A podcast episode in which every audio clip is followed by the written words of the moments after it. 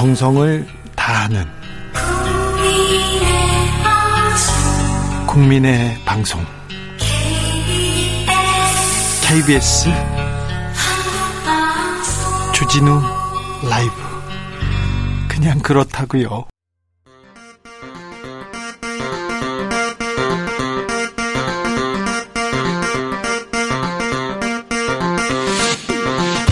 주진우 라이브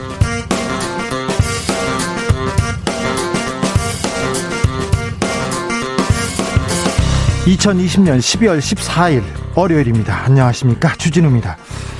지금 추세면 하루 확진자가 1000명에 달할 수 있다. 2주 전 정은경 질병관리청장의 말이 현실이 됐습니다. 어제 코로나 확진자는 1000명을 넘었습니다. 오늘은 700명대로 떨어졌지만 전국적 확산세는 꺾이지 않고 있습니다.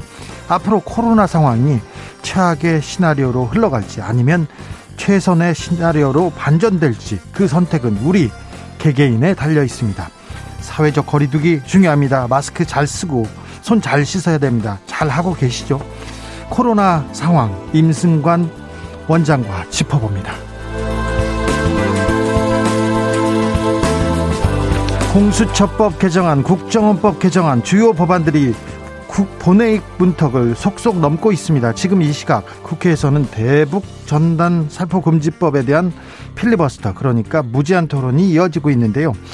여전히 제자리 걸음만 하는 법안이 눈이, 눈에 띕니다.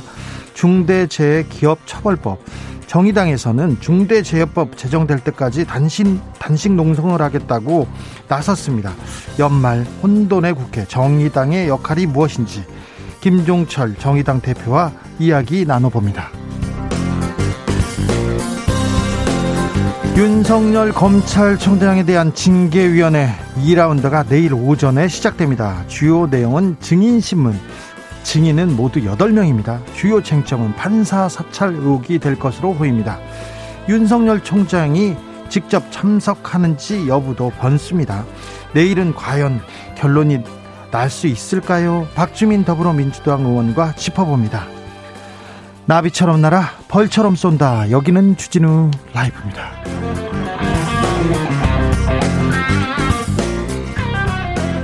오늘도 자중차에 겸손하고 진정성 있게 여러분과 함께 하겠습니다. 주말 거리두기 잘 하셨습니까?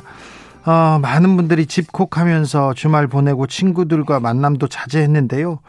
음, 쇼핑센터 몰려간 분들 많습니다. 스키장 몰려간 분들 많고요. 회식 파티한 분들 있었습니다. 부디 마스크 잘 쓰시고 거리두기 잘 해야 됩니다. 오늘 내가 스키 타고 즐길 수 있습니다. 그런데 내일 누군가의 결혼식을 못하게 만들 수 있다는 것도 유념하셔야 됩니다. 친구들과의 회식, 파티 자리가 내일 우리 아이들의 등교를 멈추게 할 수 있다는 것도 명심하셔야 됩니다. 코로나 시대 우리 모두가 거대한 믿음의 벨트로 연결돼 있습니다. 한 곳이 구멍 나면요 사회 전체가 무너집니다. 그래서 각 제각각 어, 개개인이 더 잘해야 됩니다. 나 하나 괜찮을 거야. 제발 이러지 마시고요. 함께 방역 수칙 잘 지키면서 위기를 이겨내도록 해야 합니다. 오늘부터 3주일 동안 주진우 라이브에서 거리두기 잘 하면서 나홀로 주 라이브 듣는 분들 우대합니다. 선물 드리겠습니다. 혼자서 듣고 있어요. 혼자 있어요. 오늘은 저 혼자 어떻게 하고 있어요. 이렇게 보내주시면요. 주진우 라이브 마스크 드리겠습니다. 그 이거 희귀템입니다. 아, 이렇게 얘기하면 안 되죠. 어, 괜찮습니다. 아주 디자인이 좋습니다. 그러니까 어 소장용으로도 괜찮습니다. 그리고 모바일 커피 쿠폰도 드리겠습니다. 아, 나 지금 어디서 듣고 있어요? 인증해 주십시오. 샵 9730 짧은 문자 50원, 긴 문자 100원. 콩으로 보내시면 무료입니다. 그럼 주진우 라이브 시작하겠습니다.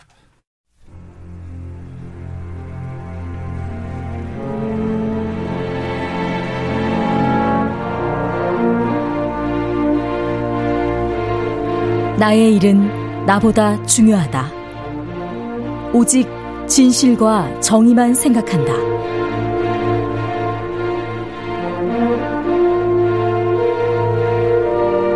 탐사 보도 기자 외길 인생 20년.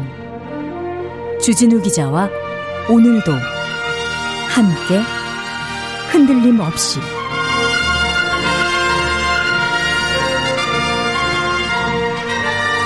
KBS 1라디오 주진우 라이브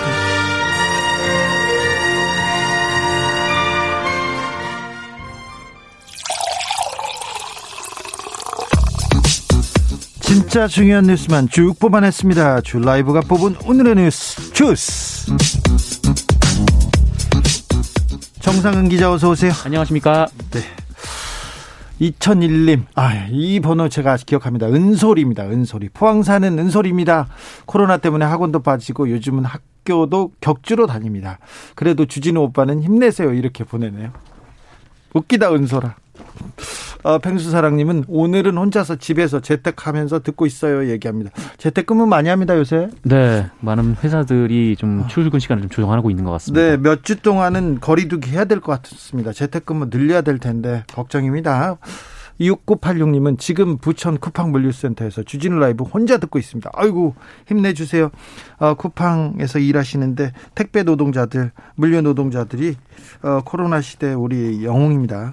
다 감사하게 생각하고 있습니다. 힘내주십시오. 자 코로나 확진자 현황 좀 살펴볼까요? 네 오늘 영시 기준 코로나19 신규 확진자 모두 718명이 나왔습니다. 700명대입니다. 네 국내 발생 확진자 682명이고요. 서울에서 217명, 경기도 220명, 인천 36명 등 수도권 확진자가 473명이 나왔습니다. 수도권 확진자가 여전히 많습니다. 네, 충남 당진의 나음교회에서 확진자가 무더기로 나오면서 충남의 확진자도 51명이나 나왔고요. 교회에서 계속해서 집단 감염 이어지고 있어요. 네, 뭐 당진뿐 아니라 여기저기 교회에서 또 수련원에서 집단 감염이 이어지고 있습니다. 예. 어, 누적 확진자 43,484명 그리고 어제 7명의 사망자가 나오면서 누적 사망자 587명입니다. 사망자가 늘고 있다는 것도 조금 우리가 좀 각별히 주의해야 될 부분이기도 합니다. 음, 오늘은 700명대인데 주말에 1000명을 넘었, 넘었습니다. 저 네. 우려하던 바인데. 그렇습니다. 지난 토요일 0시 기준 확진자가 950명, 일요일 기준 확진자는 무려 1,030명이 나왔습니다. 아, 이틀간 1,980명이 나왔고요. 아, 그 이틀 사이 서울에서만 755명, 경기도에서만 596명이 나왔습니다. 예. 이 정은경 질병관리청장은 오늘 브리핑을 통해서 확산세가 이어질 경우 하루 950명에서 최대 1,200명대의 확진자가 나올 수 있다라고 우려를 했습니다. 예. 어, 그러면서 주요한 몇 개의 감염원을 통해서 이 집단 발병이 이뤄지는 게 아니라 10개월 이상 누적되어 온 지역사회 내의 경증이나 이 무증상 감염자들이 감염원으로 작용해서 일상생활을 통해 발생하는 것으로 본다라며 최근의 확산세를 설명했습니다. 그래서 더 무서워요. 그래서 더 걱정이고요. 네, 그렇습니다. 계속해서 주말에 3단계 이야기가 나오기 시작했어요. 네, 이 그동안 정세균 총리가 열어왔던 범정부 차원의 코로나19 대책회의도 어제는 문재인 대통령이 직접 주재를 했습니다. 어, 이 자리에서 문재인 대통령은 지금 확산세를 꺾지 못하면 사회적 거리두기 3단계 격상도 검토해야 하는 중대한 국면이다라면서 어, 이를 위한 사전 준비와 함께 불가피한 경우 과감한 결단을 해달라라고 당국에 주문을 했습니다. 네. 어, 다만 3단계 격상은 그야말로 마지막 수단인 만큼 총력을 다해서 막아야 한다라는 게 정부 입장입니다. 이 정세균 국무총리도 오늘 회의에서 3단계는 최후의 보루라면서 우선 지금 시행되는 강화된 방역 수칙을 온 국민이 제대로 실천하는 것이 중요하다라고 말을 했습니다. 예. 아, 실제로 2.5단계 시행 이후에도 사람들의 이동량은 크게 변하지 않은 것으로 알려졌는데요. 어, 일상 속에서 만남을 줄여나가는 것이 가장 중요하다는 게 방역 당국의 입장입니다.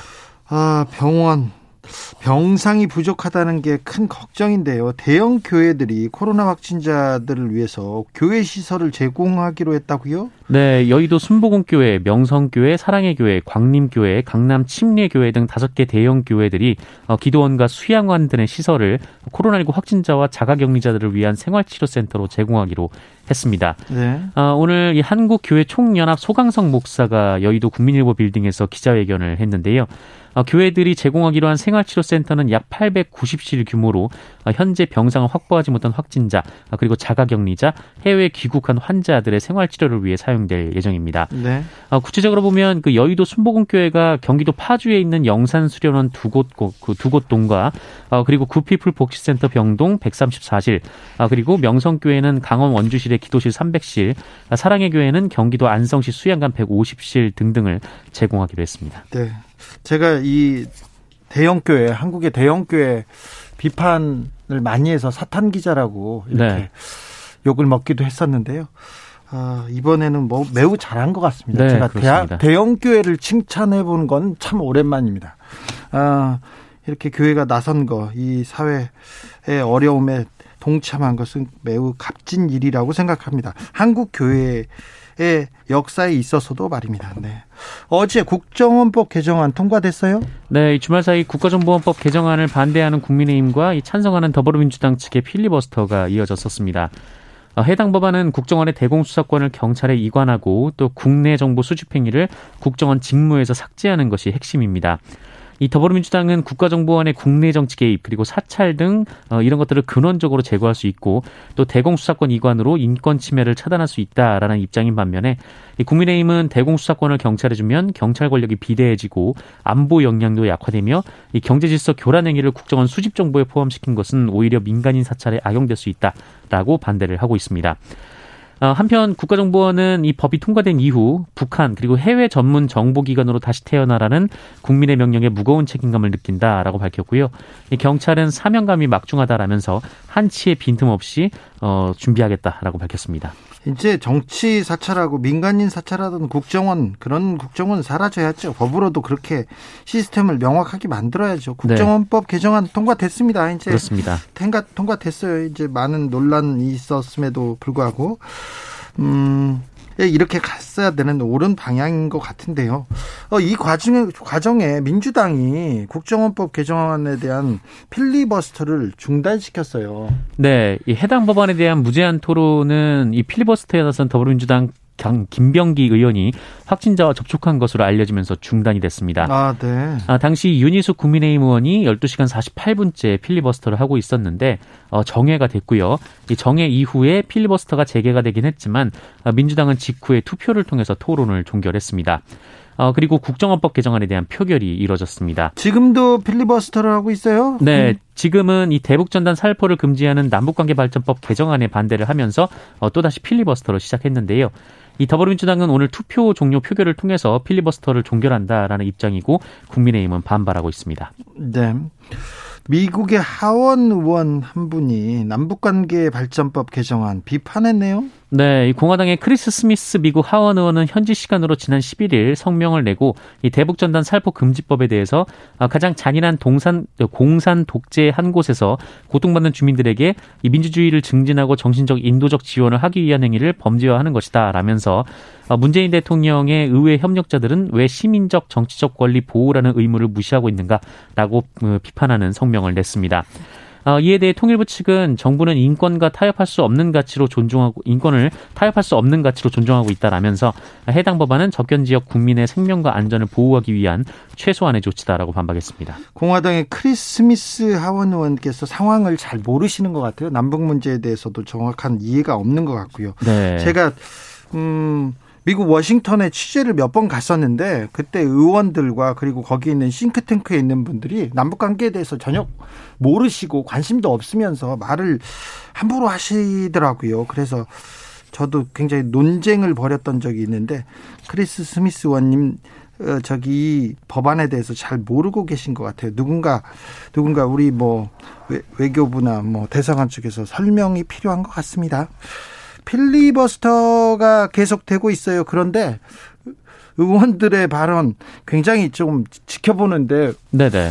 재밌기도 하고요. 웃기기도 하더라고요. 그리고 어떤 발언 크게 논란이 되기도 했습니다. 네, 이 국민의힘 김웅 의원인데요. 지난 11일 국가정보원법 개정안에 대해서 필리버스터를 하던 도중에 어, 성폭력 범죄에 대해서 얘기를 했습니다. 네. 어, 그런데 이 성폭력 범죄가 충동에 의해서 이루어지는 것이고 충동 대부분이 스트레스가 많이 쌓여서 스트레스가 폭발하는 경우가 많다라고 얘기를 했습니다. 스트레스 받아, 받으면 그 성폭력 범죄를 일으키다. 이건 좀 심하잖아요. 네, 국정원법 개정안 관련해서 이런 얘기를 왜 했는지도 의아하고 또 발언 음. 내용도 매우 부적절하다라는 지적이 이어졌는데요. 이 강선우 민주당 대변인은 검찰 부장검사까지 지낸 김웅 의원의 인식 수준이 참으로 저급하기 짝이 없다라고 비판했고요. 이 정의당 정호진 수석 대변인도 사실상 성범죄자를 옹호하는 얼토당토하는 발언이라고 했습니다. 아, 김웅 의원은 사과를 했습니다. 사과했습니까? 네. 김웅 의원이 불필요한 스트레스나 불필요한 치매가 있는 경우 성폭력 전과자의 재범을 더 높일 수 있다는 말도 있습니다. 이것도 말이 좀 안 되는 것 같습니다. 우리 검사님들의 좀 성인지 감수성 굉장히 좀 심각한 것 같고요. 아직도 룸사롱에서 접대받으면서 회의를 하는 걸 보면 참 좀 우려스러운 음, 부분이 있어요. 그런데 네. 이번 발언 스트레스가 많이 쌓이면 성폭력 이건 좀 말이 안 되잖아요. 아, 굉장히 좀 놀랐습니다. 그 발언 듣고 더불어민주당 윤미향 의원 술자리 참석 논란되고 있네요. 네, 더불어민주당 윤미향 의원은 자신의 소셜 미디어에 여섯 명이 마주 앉아 있는 술자리 사진을 한 장 올렸습니다. 윤 의원이 직접 올린 건가요? 네. 어, 사진에서는 아무도 마스크를 쓰지 않고 있었고요. 그 윤미향 의원은 SNS에 그 위안부 피해자인 기론옥 할머니의 빈자리를 가슴에 새기며 생신을 축하하는 자리라고 소개를 했습니다. 어, 그런데 정작 기론옥 할머님이 자리에 없었고 어, 또 코로나19가 나날이 심각해지는 상황에서 국회의원이 마스크를 벗고 술자리에 참석한 것 어, 그리고 그것을 굳이 SNS에 올린 것이 적절한지 이 논란이 커졌습니다. 어, 또 윤미향 의원 본인이 자신의 SNS에 비슷한 시기에 수도권 확진자 급증 관련 글을 쓰면서 아, 다 함께 모여 한 해를 마무리하는 기쁨을 나눠야 할 때지만 어, 무엇보다 여러분의 건강을 위해서 잠시 멈춰달라 이렇게 얘기를 한 바가 있어서 또 논란이 됐습니다. 어, 윤미향 의원은 사진을 삭제하고 대신 사과의 글을 올렸습니다. 이 기론옥 할머님의 94번째 생일이었는데 연락이 닿지 않아서 축하 인사도 전하지 못했다라면서 이 지인들과의 식사 자리에서 그리움을 나눈다는 것이 사려 깊지 못한 행동이 됐다라고 사과를 했습니다. 아, 그리고 방역 지침을 잘 지켰고 식사도 밤 9시 전에 마무리됐다라고 설명했습니다. 사과했네요. 네, 사과했습니다. 사려 깊지 못한 행동인 것 같습니다. 음, 조두순이 지난주 토요일 날 석방됐어요. 네, 석방됐습니다. 어, 모두가 알고 있는 그 끔찍한 사건을 저지른 조두순이 불과 12년 만에 교도소에서 나와서 집으로 돌아갔는데 어, 지난 토요일 오전 6시 50분경 이 서울 남부교도소에서 나왔고요. 관용차를 타고 안산의 보호관찰소로 갔습니다. 아, 그리고 1시간 정도 보호관찰소에서 신상 정보를 등록하는 등 행정 절차를 마치고 어, 뒷짐을 지고 나왔는데요. 그때 의, 저기 언론인들 아, 취재진이 어마어마하게 몰렸습니다. 네, 뭐 몰려서 뉘우치고 있느냐, 뭐 사과할 용의가 있느냐 이런 질문을 던졌고 어, 조두수는 고개만 두 차례 숙이고 답이 없었습니다. 아, 그리고 조두수는 직후 집으로 돌아갔는데요. 앞으로 전담보호 관찰관이 1대1로 밀착 감시를 합니다. 7년간 전자발찌를 차고 5년간 온라인에 신상이 공개되기 때문에 아, 토요일부터 조두순의 얼굴과 전신 사진, 키, 몸무게, 주소 등이 공개가 됐습니다. 그런데 인근 주민들은 조두순 때문에 괴로움 당하다가 지금은 일부 유튜버들 때문에 아주 심각하게 몸살을 앓고 있더라고요. 네, 이 이슈를 통해서 구독자 수나 뭐 조회수를 늘려보려고 하는 유튜버들 때문에 굉장히 좀 주민들이 고통을 받고 있습니다. 장사하려고 다 몰려들었더라고요. 네, 인근 주민들로부터 100여 건에 가까운 신고가 접수됐다라고 하고요. 8명이 어, 입건이 됐습니다. 어, 유튜버들이 소란을 피우거나 노래를 크게 틀기도 했고 심지어 주민들과 충돌하거나 어, 경찰의 멱살을 잡거나 자기들끼리 싸우는 그런 모습도 있었습니다. 아, 그리고 조두순의 집에 들어가겠다라면서 또 10대 유튜버가 가스배관을 타고 벽을 오르다가 경찰에 붙잡히는 일이 있었습니다. 아이고, 참. 아, 심각합니다. 심각해. 돈을 벌려고 지금 넘, 혐오를 조장하고요. 그러니까 조두순을 가지고 지금 장사를 하고 있습니다. 굉장히 좀 비일, 비, 윤리적인 일인데 이 부분에 대한 제어할 마땅한 장치가 없는 것도 조금 우리 사회가 고민해야 될 부분이기도 합니다. 경찰이 고 박원순 전 서울시장의 휴대폰 포렌식을 재개하기로 했습니다. 네, 이 김창룡 경찰청장은 오늘 고인의 유족과 서울시 측과 일자 등을 조율해서 휴대전화에 대한 포렌식을 진행할 예정이다라고 밝혔습니다. 어, 경찰의 포렌식 재개는 법원이 이 박원순 전 시장 유족 측이 제기한 박원순 전 시장의 업무용 휴대전화 디지털 포렌식에 대한 준항고를 기각한 데 따른 것입니다.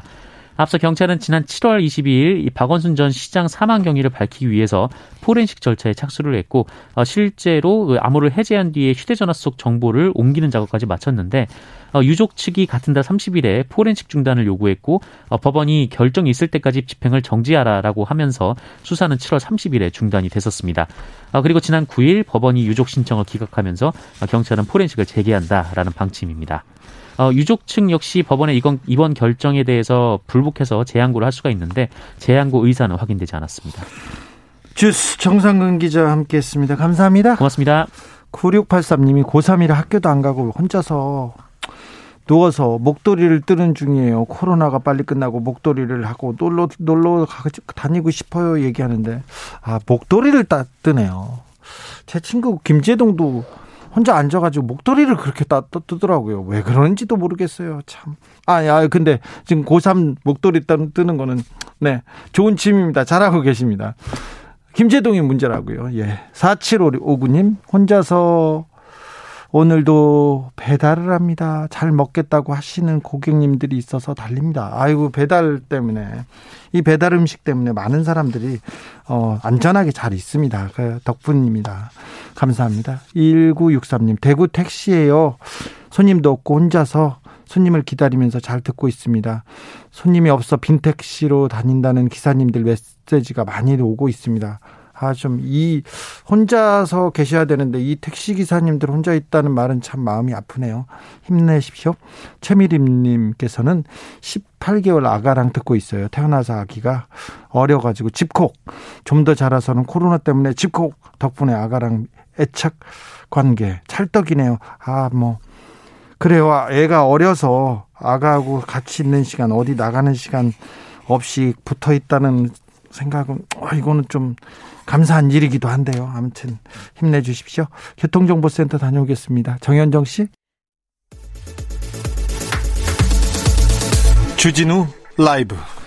많은 사람들이 걱정하던 상황이 결국 오고야 말았습니다. 코로나 확진자가 1000명대를 기록했습니다. 하지만 우리가 여기서 밀릴 수도 포기할 수도 없습니다. 우리는 코로나와의 싸움에서 이겨야 합니다. 우리가 지금 가장 중요하게 해야 할 일 무엇일까요? 임승관 경기의료원 안성병원장에게 물어보겠습니다. 원장님 안녕하세요. 네, 안녕하세요. 어, 코로나 확산세 심상치 않습니다. 현재 상황 어떻게 보고 계십니까? 네, 뭐 어제는 아, 어제 아침 기준으로 1000명 넘기기도 했고 월요일 아침은 좀 적긴 뭐 좀 숫자가 적긴 했지만 어쨌든 이 추세선이 뭐 상승하고 있는 추세선이 꺾이는 상황은 아니라고 봅니다. 계속 확진자가 우리 의료 체계를 감당하기 어려운 수준으로 유지될 위험이 큽니다. 아 그래요? 경기도 병상 상황은 어떻 어떻습니까? 좀 확보하고 있습니까? 네, 뭐 저희들이 뭐 수도권도 그렇고 다른 지방도 사실은 비슷한데 어, 치료 자원을 확보하는 데 있어서 어, 생활치료센터라고 부르는 자원을 주로 뭐 확보하고 늘려왔잖아요. 지난 음. 한 달간. 근데 그에 반해서 의료법상 의료기관들을 추가로 확보하는 것은 매우 뭐 제한적이었습니다. 예. 그 이유는 뭐 당연한데요. 어, 더 이상 뭐 확보할 수 있는 보통 의료기관은 시도 17개 시도가 확보하는데 시도가 확보할 수 있는 기관들은 이미 다 확보했기 때문인 거죠. 뭐 공공병원들은 말이죠. 네. 따라서 어, 치료자를 확보하는데 병, 치료, 생활치료센터는 뭐 빠른 속도로 늘었지만 어, 실제로 병원 진료 서비스가 가능한 의료기관은 그만큼 늘지 않았기 때문에 어, 이 비율의 어, 균형이 깨졌고 따라서 가정 대기자 혹은 요양원이나 요양시설에서의 대기자들이 발생하는 상황입니다. 코로나 지금 위기 전쟁과도 같은 위기인데요. 민간 병원, 대학병원 여기 협력해야 되는 거 아닙니까? 네. 뭐 현재까지는 어 지방의료원으로 대변되는 이제 공공병원들 어 시도가 출자 출연한 기관들이 주로 동원이 됐었던 예. 거죠. 근데 그게 예. 정말 어 거의 100 다 썼거든요. 어 그러면 이제 남은 기관은 크게 두 종류입니다. 하나는 국립 국가의료기관들이 있는 것이고 하나 이제 민간이 있는 거죠. 그래서 지난 토요일이었나요? 뭐 예를 들어서 중앙보훈병원 서울에 그다음에 경기도에 있는 건보공단 일산병원 같은 곳들은 어 이제 전담병원화하는 것들이 이제 명되었고 또 그것들을 어 진행하고 있다고 뉴스를 봤습니다. 네. 그런 식으로 이제 국립의료기관들이 먼저 선례를 만들면 그것을 이제 부족한다는 또 상황들은 민간의료기관들이 어 그런 어떤 선례 들을 보고 같 비슷한 방식으로 어 도와주리라 믿습니다. 정부하고 그러면 민간 대형 병원하고 지금 그 회의를 하고 있습니까? 협력하고 있습니까? 네, 보건복지부가 뭐 뭐 여러 경로로 어 이제 만나고 있는 것으로 알고 있고요. 네. 그리고 이제 어떤 경영적인 보상, 즉 유형의 보상뿐만 아니라 다양한 어 인센티브들도 무형의 보상책들도 마련하면서 어 협의하고 있는 것으로 알고 있고 일부 성과가 있는 것으로 뭐 들었습니다. 코로나는 한 번에 끝나지 않는다. 파도처럼 또 올고 또 온다. 그런데 파고는 더 높아질 것이다. 지난주에 주진우 네. 라이브에서 원장님께서 하신 말씀인데요. 제가 그러, 그래서 어쩔 수 없이 그런 네. 했었는데요. 네. 실제 이렇게 올라오는데 파고가 가장 높아지는 이번 주 높아집니까? 그러니까 어. 뭐, 뭐, 뭐, 그걸 예측할 수 있는 사람은 없을 것 같아요. 뭐, 내일, 뭐, 코스피 주, 주가를 예상할 수 없는 것과 비슷한 일인데요. 네. 그런데 어쨌든 저희가 하나 생각해야 되는 게, 어, 지금까지 실행한 거리두기의 상향 때문이든 어쨌든 어, 유행이 이제 어, 정점에 다다른다고 할게요. 네. 그러면 그때 어, 의료 자원의 어떤 부족도 같이 정점이냐 그렇지 않습니다. 환자가 진단되는 상황과 어, 환자들 건강이 악화되는 사이에는 한 5일에서 7일 정도의 시간 차이가 있습니다. 예. 어, 따라서 만약에 우리가 이번 주 유행을 어, 꺾어낸다고 할지라도 진짜 의료 자원의 부족의 어떤 최대치는 그 다음 주, 그 다다음 주에 오거든요. 네. 어, 따라서 의료 자원의 확충들게 하는 그 주제 하나에 이번 주는 정말 어, 정부와 의료계가 역량을 총집중해 주셔야 된다고 생각합니다. 아무튼 이번 주 코로나 확산세 꺾어야 되는데요. 네. 어떻게 해야 됩니까? 시민들은 우리는 어떻게 대처해야 됩니까? 근데 사실 우리 지난 2, 3월에 대구를 떠올리면 뭐 거리두기 2.5단계니 3단계니 플러스 알파는 그때 그런 용어 자체가 없었잖아요. 예. 하지만 조절해 내지 않았습니까? 그건 결국은 시민들이 거리로 나오지 않고 어, 이동과 어떤 모임을 줄였기 때문에 됐던 거였잖아요. 네. 따라서 어, 정부의 정책이 뭐 2.5단계건 3단계건 다른 이름이건 간에 어, 시민들이 어, 실천하는 것이 매우 중요하고 어, 그리고 그런 부분들에 어, 어떤 우리가 어, 좀 어, 마음을 모아서 협력하는 어, 이런 사회적 토대가 있어야 될 것 같습니다. 원장님, 그 시민들이 거리두기 조금 열심히 하고 집에서 머물고 그랬다고 생각하는 분들 많을 거예요. 지금 네, 이미 많이 노력해 많이 노력했는데 그런데 이 거리두기 상향에도 확진자 수가 꺾이지 않는 이유는 뭐, 뭡니까? 네, 워낙에 이 팬데믹이라는 것의 이름 자체가 범세계적 대유행이라는 어, 영문의 번역 아닙니까? 예. 어, 그래서 어, 원래 그런 속성이 있습니다. 즉, 어, 이 바이러스의 전파는 사람의 힘으로 이제 통제하기가 어려운 것이 워낙 속성이고, 네. 그리고 어, 이 유행이 그런 봄과 여름의 1, 2차 유행이 꺾였던 것들은 어, 자연과학적인 해석이지만, 어, 어, 인간이란 존재는 어, 우리 사람들은 어, 점차 피로하고 소진해지죠. 행동과학적으로 분석하다 분석해 보면 점차 우리의 실천은 떨어질 수밖에 없습니다. 네. 따라서 어, 바이러스의 유행 확산은 시간이 갈수록 점점 점점 늘어나는 거고 지금 전 세계 어느 나라의 발생 그래프를 어, 우리가 체크해서 본다고 할지라도 처음보다 뒤에 파도가 큽니다. 예. 그러니까 앞으로 점점 파도가 더 크는 건, 어, 이, 어, 질병 혹은 이 현상의 속성인 거죠. 따라서 우리는 그에 맞춰서 대비를 해야 됩니다. 뒤로 갈수록 점차 점차 의료 자원을 더 많이 확보해야지만 어, 사회 경제적 체계를 유지할 수 있습니다. 연말 연초가 더 걱정이네요. 네. 뭐 어쨌든 어, 계속 방심할 수 없고 어, 예를 들어서 우리가 지금까지 전달된 메시지들의 좀 아쉬운 점들은 어, 이번 주가 최대 고비, 고비입니다. 2주가 뭐 앞으로 2주가 이런 일들은 정말 얼마나 많이 저한 30번 한 것 같아요. 네. 네. 그래서 그런 관점 자체가 어떻게 보면 우리가 이 코로나 팬데믹을 사회 전반적으로 제대로 이해하지 못했던 것일 수도 있다. 아, 예. 어, 반성이 좀 필요한 부분이 있습니다. 반성하겠습니다. 네. 선, 원장님, 자 선제적인 3단계 격상 이야기 나오는데 원장님은 어떻게 네. 보십니까? 뭐 경기도에서는 뭐 많은 고민 끝에 그런 건의들을 중대본 회의 때도 지난 주말에 했었었는데요. 어, 어쨌든 지금은 의료, 우리가 어, 거리두기 단계 같은 부분을 결정할 때 제일 중요한 건 우리에게 의료 자원이 얼마나 있는가. 그래서, 어, 뭐, 가정 내 사망 같은 초과적인 데미지를 얼마나 최소화할 수 있는 자원이 있는가가 핵심이거든요.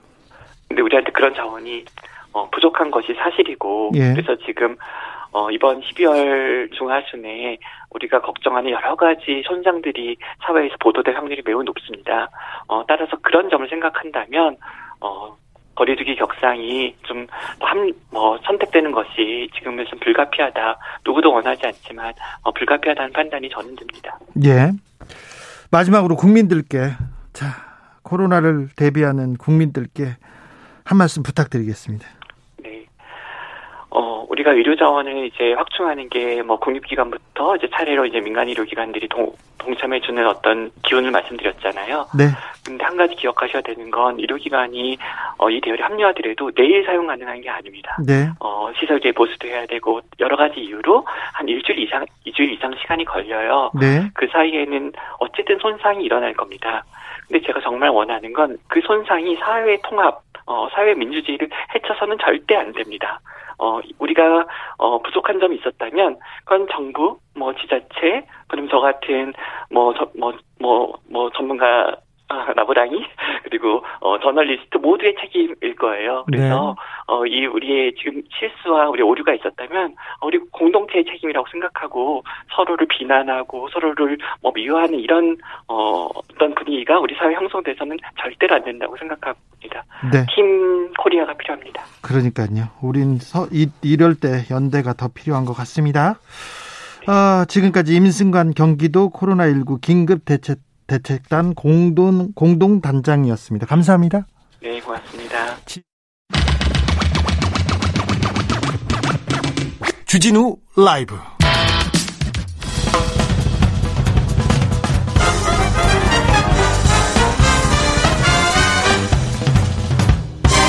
훅 인터뷰. 모두를 위한 모두를 향한 모두의 궁금증 훅 인터뷰. 세상은 변한 게 없다. 매일 용균이처럼 끼어서 죽고 태규처럼 떨어져 죽고 불에 타서 죽고 질식해서 죽고 과로로 죽고 너무 많이 죽고 있다. 고 김용균 씨 어머니 김미숙 씨가 중대재해기업처벌법 제정을 호소하면서 국회에서 나흘째 단식을 이어가고 있습니다. 아, 중대재해기업처벌법 왜 통과되지 않는 걸까요? 김종철 정의당 대표와 이야기 나눠보겠습니다. 안녕하세요. 예, 안녕하십니까. 왜 중대재해기업처벌법 이거 통과 왜 안 됩니까?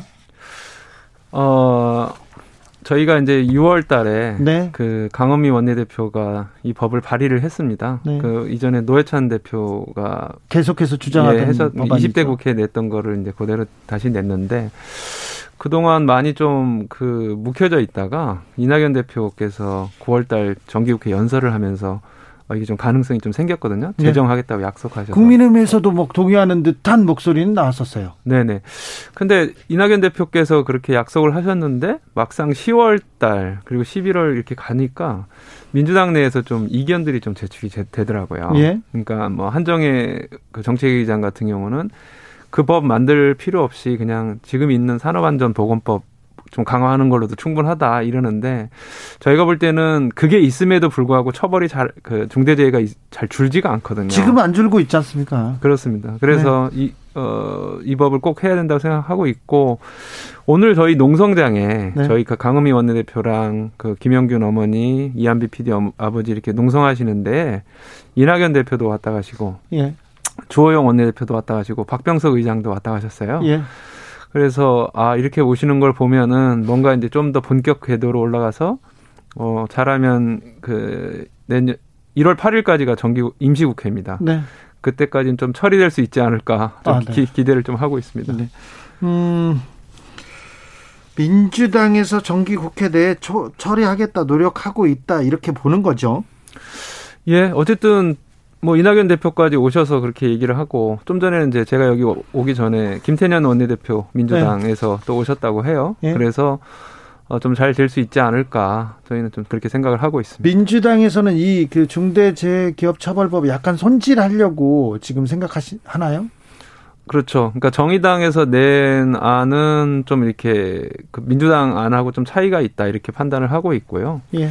그 근데 저희가 뭐 정의당이 정의당 안을 무조건 고집하겠다는 건 아닙니다. 예. 이 법의 핵심들이 좀 유지되는 조건에서 하면 되겠고, 근데 그 중에서 좀 아주 중요한 것이 그 50인 미만 사업장의 네. 경우에는 이, 이 법에 유예하자 이렇게 얘기하고 있죠. 예, 심지어 이게 좀 4년이나 되는데 50인 미만 사업장이 우리나라 그 등록된 사업장의 98.8%입니다. 아이고. 그러니까 사실상 99%라고 봐도 사실 되고. 이런 사업장이 더 많이 필요한데요. 그렇죠. 50인 미만에서 돌아가시는 법안이. 예, 50인 미만 사업장에서 돌아가시는 분이 85% 정도 돼요. 네. 그러니까는 이걸 4년 유예하는 건 좀 저희로서는 받아들이기가 좀 곤란하다.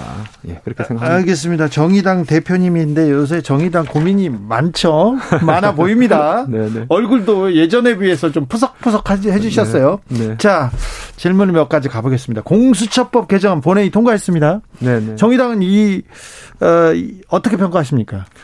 저희 내부에서도 좀 토론이 많이 있었는데 일단 이 법은 통과가 돼야 되겠다라고 예. 해서 당론 찬성을 했고요. 당론 찬성했어요? 네네. 그러는 이제 그래 이유는 공수처 자체는 노회찬 의원 시절부터 네. 그 이제 굉장히 그 검찰 개혁의 중요한 방편으로서 얘기가 됐던 거고 노회찬 심상정 의원 계속해서 줄기차게 주장하던 네, 바고요. 네, 그렇습니다. 네. 그래서 큰 틀에서 보면은 이 공수처가 출범해야 된다는 거는 전제로 해서 이제 당론 찬성을 했는데 네. 근데 사실은 좀 변화한 게 있습니다. 이번 개정안에서 변화한 것은 그전에는 공수처가 중립적이어야 되니까 그 여당 야당 포함해서 다 비토권을 서로 가지고 있었거든요. 예. 그래서 야당 비토권도 있었는데 이번에 개정하는 그 야당 비토권은 없어지게 되는 그 식으로 통과가 됐거든요. 아예 없어지는 건 아니고 3분의 2 찬성이면 그 나름대로 그 제재할 수 있는 제어할 수 있는 그 장치를 한 거 아닙니까? 어, 이제 원래는 7명 중에 6명 동의니까 7명에서 6명이었는데 지금 네. 3분의 2로 바꿨지 않습니까? 네 3분의 2도 엄청난 거 아닙니까? 7명 중에 5명인 거잖아요. 네. 그래서 그 그런데 문제는 뭐냐면은 여당 정부 여당은 비토권이 유지가 되거든요. 왜냐면은 여당 추천 2명의 법무부 장관이 정부 네. 측이니까. 예. 그래서 이런 형평성 차원에서도 좀 이게 좀 보완 자치가 피, 필요하다고 보는데 네. 그래서 그게 저희가 이제 경론의 요지였고 다만 이 국민의힘에서 계속 좀 비토를 하면서 공수처 자체가 출범을 못하는 상황은 만들면 안 되겠다 그렇죠. 싶어서 이걸 동의한 거거든요. 그렇죠. 근데 이후에는 좀 이것을 어떤 여당이 그러니까 이렇게 자기들 마음대로 하지 않을 수 있도록 좀 안심시킬 수 있는 그러니까 야당도 안심시킬 수 있는 어떤 중립적인 개, 개정안이 이후에 좀 다시 모색이 돼야 될 것 같다 이렇게 저희는 생각을 하고 있습니다. 네, 어, 장혜영 의원은 당론에도 불구하고 이게 어, 기권했어요. 이 안에 대해서. 이, 이 부분에 대해서는 당에서는 뭐라고 합니까? 그래서 그 야당 비토권이 삭제된 문제에 되게 이제 장 의원 같은 경우는 문제의식을 심각하게 느끼고 있었고. 그래서 이제 중립성, 독립성을 강조해 왔기 때문에 다만 그럼에도 불구하고 공수처 출범이 안 되는 건 안 된다 해서 당론 창선을 한 거죠. 그렇죠. 예, 그래서 그래서 본인은 이제 반대 입장이었으나 어쨌든 당론에 이제 일부 수용을 해서 기권을 했는데 그럼에도 불구하고 저희가 좀 유감 좀스러운 건 어쩔 수가 없죠. 네. 왜냐하면 다른 의원들도 반대하는 의원들이 있었는데 또 찬성을 했거든요. 100% 만족하진 않더라도 네네. 이 가야 할 길이다 이렇게 해서 당론 찬성을 내리신 거 아니지 않습니까? 예, 예, 그렇죠. 대표님께서. 그렇죠. 대표한테 지금 반기를 든 거 아닌가요? 아, 뭐, 그, 장 의원도 이제 저 오늘 아침에도 얘기를 좀 했는데, 네. 뭐, 당론에 따라졌으면 좋았을 텐데 좀 유감스럽다. 네. 근데 다만 이제 그 반대, 기권을 한 이유가 아까 말한 그런 우려 조항 때문에 그런 것이기 때문에 뭐 그런 일리가 있다고 보고 다만 당에서 당원들은 이거 좀 문제가 있는 거 아니냐라고 하는 분들이 있습니다. 네. 음, 근데 지금 저희가 중대재해법으로 또 집중하고 있는 전국이고 해서 네. 그런 문제들은 우리가 또 다 같이 그 힘을 합쳐서 돌파하고 이후에 차근차근 논의하는 그런 식으로 좀 얘기를 했습니다. 이 사안처럼 20, 30대 세대 원칙론 굉장히 강경한 원칙론을 고수하는 정의당 세력이 있고요. 어, 진보 1세대 현실론 그럼에도 불구하고 앞으로 나가야 된다 하면서 몇 가지 법안에 대해서는 민주당과 손을 잡는 그런 그 모습을 보이기도 하는데 정의당 고민이 많죠. 이 존재감, 어, 존재감에 대해서 이 대표로서 고민이 클 것 같은데요. 어, 그런데 이제 원칙론은 뭐 저희는 사실은 뭐 바깥에서 보실 때는 약간 내부 차이가 있어 보이실지는 몰라도 저희 저희도 대부분은 비슷하게 이제 진보 정당다운 목소리를 예. 여야 가릴 것 없이 이제 내야 한다. 이것은 어, 본질적으로 일치합니다. 뭐 대표적으로 어제 필리버스터 종결 같은 경우에는 저희는 그 국정원법 개정안에는 찬성하는 입장이나 네. 저희가 예전에 그 테러 방지법 때 필리버스터를 8일 동안 했었거든요. 그렇죠. 예. 근데 이제 국, 국민의힘에서 한 거는 이제 3일 좀 지났기 때문에 아직까지 이게 뭐 다 이렇게 완벽하게 오랫동안 하지 한데 뭐 다 했다고 보기 좀 어려워서 그러면 강제 종료시키는 것보다는 본인들이 좀 코로나도 있으니 좀 종료를 해줬으면 좋겠다고 제안했는데 그게 안 받아들여서 저희는 그러면은 그 필리버스터 강제 종료시키지는 않기로 다 의견을 모았습니다. 그거는 네. 뭐 이제 의견이 다 맞닿아서 네. 그렇게 했던 것이고 그래서 저희는 저희의 원칙과 또 어떤 이렇게 어, 이것이 진정한 어떤 뭐 국민들을 위해서 좋은 것이냐 이런 기준을 가지고 네. 그 나가기 때문에 아주 큰 갈등이 있다고 보기엔 좀 어려울 것 알겠습니다. 같습니다. 정의당이 그 진보적인 개혁적인 법안 법안들을 마구 던져서 민주당과 국민의힘을 어, 과거에는 한나라당, 새누리당을 끌고 갔다 이렇게 평가를 받다가 지금은 그 존재감이 약간 미미하다 이렇게 보는 분들이 많아요. 이 부분은 어떻게 생각하십니까? 어, 뭐 그건 이제 저희가 좀 얼마나 앞으로 더 잘하느냐에 따라 남은 것 같고요. 네. 그러니까 예를 들어서 지금은 국민의힘도 국회에서 거의 힘을 못 쓰지 않습니까? 네. 그러다 그러다 보니까 정의당도 지금 어쨌든 민주당이 압도적 다수 조건에서 캐스팅 보트가 안 되기 때문에 네. 뭐 그렇게 보실 수는 있으나 여하튼 정의당이 주도해서 끌고 온 중대재해기업처벌법이 이렇게 여야 할거 없이 다 입장을 표명하게 만드는 것은 만든 것은 참 나름의 그 여론을 주도했다 이렇게 저희는 생각을 합니다. 네. 민주당이 지금 여러 법안을 지금 통과시키고 있는데 정의당 입장에서는 지금 잘하고 있습니까? 그 민주당이 잘하고 있다고 보십니까? 아니면 부족한 점이 많이 더 많이 보입니까? 어 지난번에 그 몇 가지 사안에 있어서는 저희가 좀 동의하기 어려운 게 있었어요. 예를 들면 이제 주택 임대차 3법 그 6월 7월 통과 7월 달에 통과될 네. 때 정의당에서 내놓은 안은 아예 논의를 안 하고 그러니까 본인들이 내놓은 안만 갖고 막 했었거든요. 예. 그래서 야 이거는 뭐 국민의힘도 상당히 좀 이렇게 패싱되지만 정의당도 좀 패싱되나 이런 것도 있었고 그다음에 최근에는 이제 배진교 의원의 그그 전속 고발권 폐지, 예, 공정의 예, 예, 전속 고발권 예, 이, 문, 이 문제도 사실은 배진교 의원한테 그거 하, 하겠다라고 해놓고 막상 그래서 배진교 의원이 동의하니까 전체 회의에서 뒤집었지 않습니까? 근데 이런 거는 저희는 문제의식을 느끼죠. 네.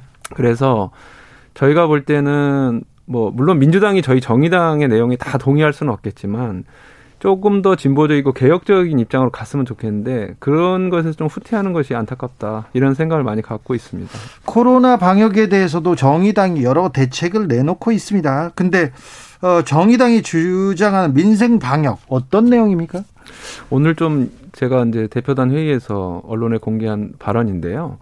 지금 이 상황이 계속되면은 뭐 다들 심각한 걸 알고 계시지 않습니까? 예. 그래서 특히 뭐 자영업자 임대료 문제 이런 것도 있고 한데 자영업 임대료 문제가 이 거리두기를 상향하거나 이렇게 강력하게 간다면 임대료를 차라리 그러면 정부 그리고 건물주, 임대인, 그리고 임차인 이렇게 3분의 1씩 분담하는 그런 어떤 특단의 조치 같은 거를 하면 어떠냐. 이런 얘기를 했거든요. 네. 근데 그런 경우에 또 이제 건물주는 뭐 이자를 내야 된다. 네. 그뭐 금융 비용이 들어간다 그러면 그런 게 있어, 있어서 그러면 이 최소한 코로나 대유행, 겨울 대유행 시기에는 어떤 일정한 이자 지급이라든가 이, 그 이런 부분들을 감, 감경해 주고 또 은행들도 어떤 그 예금에 대해서 뭐 이자를 또 은행들도 갚아야 되니까 네. 이런 부분에 있어서 한시적으로 뭐 이렇게 어느 정도 이상의 예, 고액 예금에 대한 일정한 이자는 좀 감경해 주는 좀 필요 필요하죠. 이런 강력한 조치를 해야 된다. 이런 것이 오늘 얘기한 민생 방역 내용이었습니다. 네. 저는 자세히 읽지는 못했는데 최근에 전 정의당 원인 진중권 씨가 정의당을 엄청나게 비난했던데 무슨 일 때문입니까? 그 공수처 공수처 찬성을 한 거에 대해서 그러니까 원래 공수처법은 동의할 수 있지만 아마 그 야당 비토권이 사라진 문제에 대해서는 좀 되게 그 문제의식이 있었나 봐요. 그래서 좀 굉장히 좀 강하게 비판을 하셨는데 근데 저희는 그 우려도 알고 있지만은 그래도 공수처 자체가 아예 출범이 안 되는 상황이었기 때문에 이 문제는 좀 극복을 해야 된다. 이렇게 예. 본 거죠. 1970년생입니다. 그리고 정의당 대표가 되면서 여야 정치권 통틀어서 어, 정의당은 가장 먼저 세대 교체를 단행했다고도 볼 수 있습니다. 지금 그런데요. 자, 젊은 정당 정의당에서 꿈꾸는 정치는 어떤 모습일까요? 일단 뭐 저 개인이 세대 교체하고 뭐 그다음에 어떤 앞으로의 개인 행보 이런 거는 좀 나중에 문제고 네. 저는 좀 모두가 부자가 되기는 좀 어려워도 그래도 걱정 없이 살 수 있는 그런 사회를 국민들에게 좀 만들어 드리고 싶은 생각이 강합니다. 네. 특히 사회적 약자가 코로나 시기에 더 불평등해지고 하니 뭐 아주 잘 살지 못해도 주거, 의료, 교육, 노후, 육아, 어, 그 다음에 일자리 이런 문제에서도 일정한 안정성이 보장되는 그런 사회를 그러니까 복지 사회라고 하죠. 그런 걸꼭 네. 만들어 드리고 싶은 생각이 있습니다. 내년 그 4월에 재보궐 선거 정의당 후보 냅니까? 서울 부산에? 어, 당연합니다. 냅니까? 확실합니까? 네. 네, 지금 저희 당에서 후보 그 모집을 하고 있고 네. 그 예비 후보로 등록한 서울시장 후보는 예비 후보로 등록한 후보도 있습니다. 벌써요? 네, 네, 네. 김종철 대표는 아닙니까? 저는 아닙니다. 아닙니까? 김종철 네. 대표도 가능성이 있습니까? 저는 그 후보들이 좀 젊은 후보들이 좀 나올 수 있다면 네. 그분들과 함께 그리고 그 뒤에서 좀 적극적으로 같이 뛰는 역할을 하고 있어서 국민들께서 또 시민들께서 정의당에 아주 이렇게 멋있는 후보들을 좀 앞으로 만나실 수 있을 거다 이렇게 말씀드리겠습니다. 지금까지 김종철 정의당 대표였습니다. 감사합니다. 네, 감사합니다.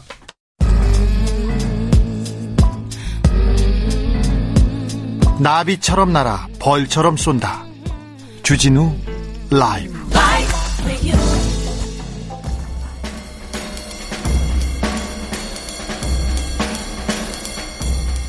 느낌 가는 대로 그냥 고른 뉴스 여의도 주필 올해 마지막 등굣길 뉴스원 기사입니다. 코로나 확산세가 수도권에서 심각해지면서 서울, 경기, 인천 모든 유치원, 초중, 고등학교 수업이 15일부터 원격으로 전환됩니다. 그러니까 14일 오늘이 서울 시내에 있는 경기도권에 있는 모든 초등학교 학생들의 마지막 등교가 되는 셈입니다. 초등학교 1학년 학생들 친구 얼굴을 제대로 본 적이 없어요. 다 마스크 쓴 얼굴을 봤기 때문에 얼굴 제대로 못 봤습니다. 친구는 떨어져야 되는 사람이고 같이 밥 먹으면 안 되는 사람이고요. 같이 뛰어놀아도 안 되는 사람으로 이렇게 배웠어요. 아, 이야기도 못해요. 고3은 얼마나 고생했습니까? 시험 앞두고 뭐 할 수 있는 게 하나도 없었어요. 수업도 못하고 공부도 못하고 선생님도 못 만나고 친구들한테 묻지도 못하고 이랬습니다. 아, 아이들이 가방 메고 마스크 쓰고 유치원 어린이집 학교 가는 거 보면 마음이 아프잖아요. 이 친구들 뛰어놀기는 해야 될 텐데 신나게 뛰어놀지도 못하고 마음껏 이야기도 못하고 이렇게 한 해를 보내는구나 이렇게 생각합니다. 그래서 우리 아이들을 위해서 우리 어른들이 조금만 조금만 더 힘을 내야 되겠습니다. 사회적 거리두기, 마스크 쓰기 조금만 더 잘해야 될 것 같습니다.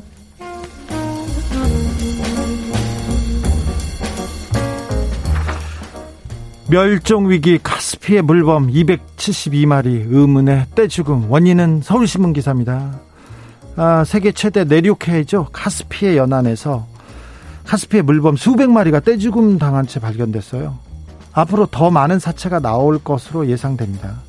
음, 이곳은 석유가 많이 나와요. 가스도 많이 나와요. 그래서 석유 가스를 그 추출하면서 이 동, 그, 이 카스피해 부근이 오염이 됐고요. 그 기후 변화로 인해서 많은 동물들이, 식물들이 멸종되고 위험에 빠지고 있다고 합니다.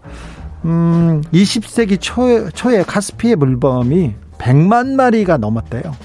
지금은 멸종 위기랍니다. 아주 희귀종인데 그런데 여기서 수백 마리가 떼죽음 당했어요. 우리가 인간이 얼마나 잘못했는지 아, 안타깝고요. 진짜 미안합니다. 물범한테. 미안해요. 동물들한테.